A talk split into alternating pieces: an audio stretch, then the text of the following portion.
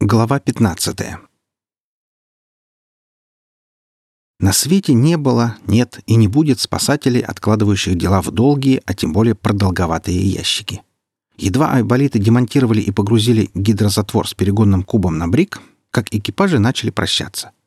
Мужественно, без всхлипываний и слов утешения, экипаж номер один запихнул второго сочинского и вторую первую Анискину внутрь самогонных аппаратов — Добряк Айболит-66 успел закинуть внутрь ящиков по кислородной таблетке, прежде чем первые старшие-младшие лейтенанты намертво заварили крышки. Сварка заняла минимум времени, но качество подкачало. Словно лошадь покакала. Визуально оценили швы рободиагносты.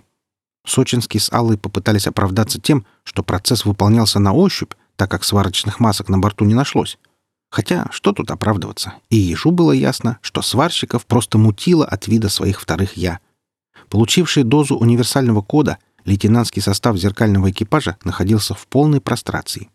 От уникодированной старший лейтенант Анискина Алла Борисовна, сведя глаза в кучку, с выражением цитировала основы кулинарии Боркиса-Доркиса, а той же интеллектуальной ценности Сева Сочинский пускал пузыри и монотонно бубнил натуральными логарифмами всемирную историю.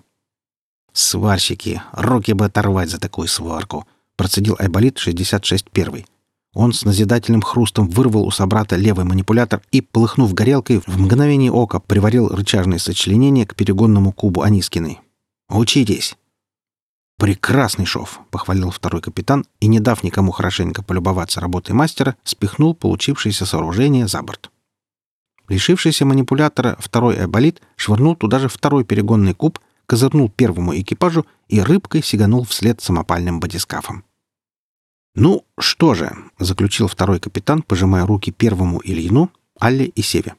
«Ваша миссия завершена. Отправляйтесь домой». «А вы точно справитесь?» — робко спросил Сочинский.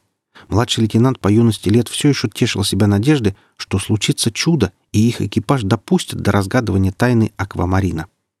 «Ну ты даешь! А когда было такое, чтобы мы не справлялись?» «Да и чего там справляться-то? Код мои знают, Доктор отбуксирует Анискину к первой сливной пробке, сам с младшеньким прибудет ко второй. Когда зазвонят будильники микротранклюкаторов, лейтенанты продиктуют коды. Алла приваренному манипулятору доктора, Севка непосредственно самому доктору. Ну а дальше и объяснять нечего. Пробки долой, бомбы со сверхсжатым азотом в понтоны и ждем, пока все это всплывет. Так что не переживай. Второй Илин хлопнул Сочинского по плечу и кивнул ежу, висящему на штурвале. Курс в открытое море. Попрошу очистить палубу, категорически заявил Ёж, дотрагиваясь лапкой до педали акселератора. Приятно было познакомиться и все такое, но вам пора улетать. Кнопку, какую нажимать, вашему сочинскому я показал. Всего вам наилучшего. Отчаливаем, что ли? поникнул плечами Ильин. Сева утопил названную кнопку, прыщиком выступающую из рябой панели управления, и блюдце, даже не помахав на прощание крылышками, взвелось в лазоревую вышину аквамаринского неба. Далеко внизу прогремел залп бомбометной установки, возвещая отправление брига второго экипажа и окончательное завершение миссии для первого. «Я буду по нему скучать», — протек омывайкой Айболит-66. «Видели бы вы, как он работает!» «Мы это постоянно видим», — утешил его Сева Сочинский. «В твоем лице и в бензопиле с аннигилирующими лезвиями глубокого проникновения», — добавила Анискина. «Ах, как это было прекрасно!» — продолжил терзаться воспоминаниями Айболит, накатывая розовые светофильтры на визоры. «Как прекрасно, я бы сказал, упоительно работали его нейрохирургические манипуляторы, когда мое второе «я» уникодировало вторую Анискину. Могу поспорить, второй Айболит остался о твоей работе столь же высокого мнения» тускло предположил Ильин. Капитан был хмур, на лице читалась хандра, грозящая перейти в меланхолию. «Еще бы!» — хлюпнул микстурой внутри себя доктор. «Мой единотранзисторный брат был настолько прекрасен, что я не выдержал и отдал ему свой универсальный код, чтобы еще раз полюбоваться работой, пока он обрабатывает второго Сочинского». «А ну-ка повтори, что ты сказал», — нехорошо встрепенулся Ильин. Дьявольская догадка сдула с капитанского лица захандрившую хмурость Глаза сузились, загривок напружинился, шерсть вздыбилась, клыки оскалились. Он был настолько... Начал Айболит, но его хором перебила Анискина с Сочинским. «Значит, ты вообще никого не уникодировал? — заорали лейтенанты, едва не перевернув минующую стратосферу блюдце. Айболит испуганно ойкнул, розовые светофильтры выпали из визоров и раскатились по полу в разные стороны. «Это катастрофа», — подытожил Ильин. «Сдается мне, вторые «я», кто бы они ни были, обвели нас вокруг пальца». Доктор в отчаянии заломил манипуляторы и от горя и отчаяния попытался было сигануть за борт, но его удержала находчивая Анискина. «Валяй, прыгай!» — предложила рободиагносту старший лейтенант с золотой медалью, сдавшая курс психологии высших транзисторных.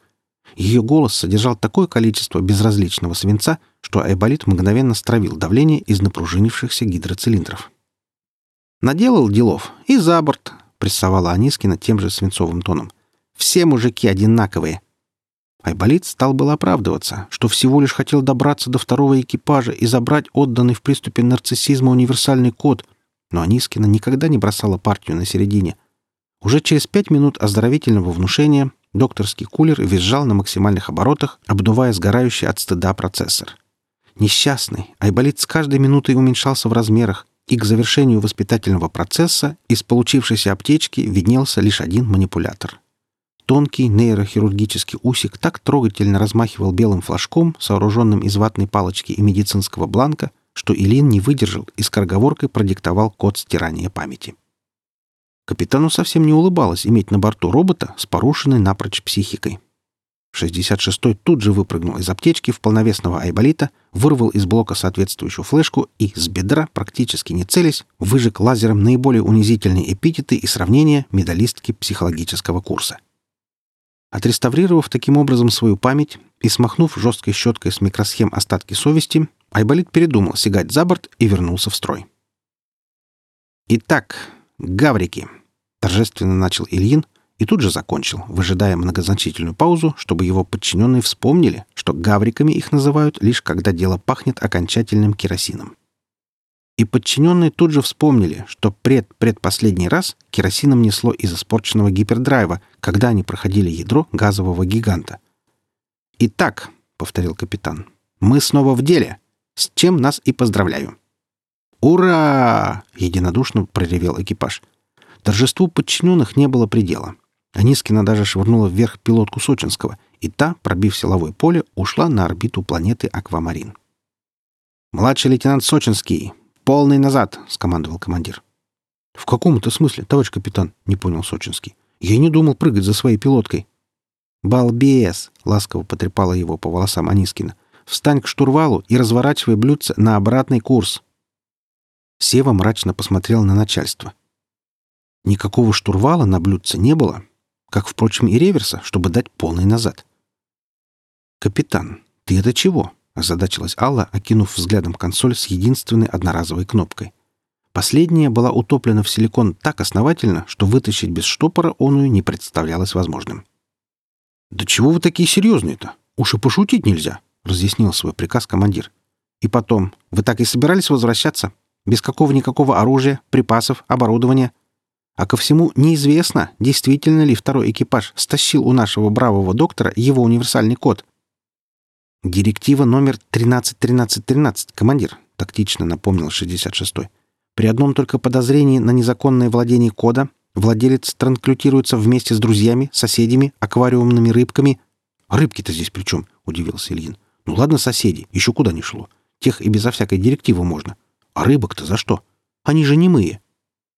Вы так думаете, командир? Нашлась Анискина с блеском, защитившая диссертацию по дистанционному прослушиванию аквариумных рыбок. В настоящее время студентов не только на картошку вывозят, но и на рыбные фермы.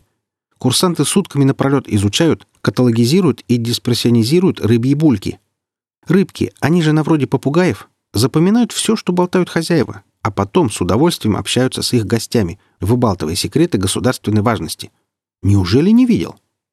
«Господи!» — ужаснулся Ильин, которого частенько тянуло поговорить за жизнь с аквариумными рыбками на затяжных чаепитиях.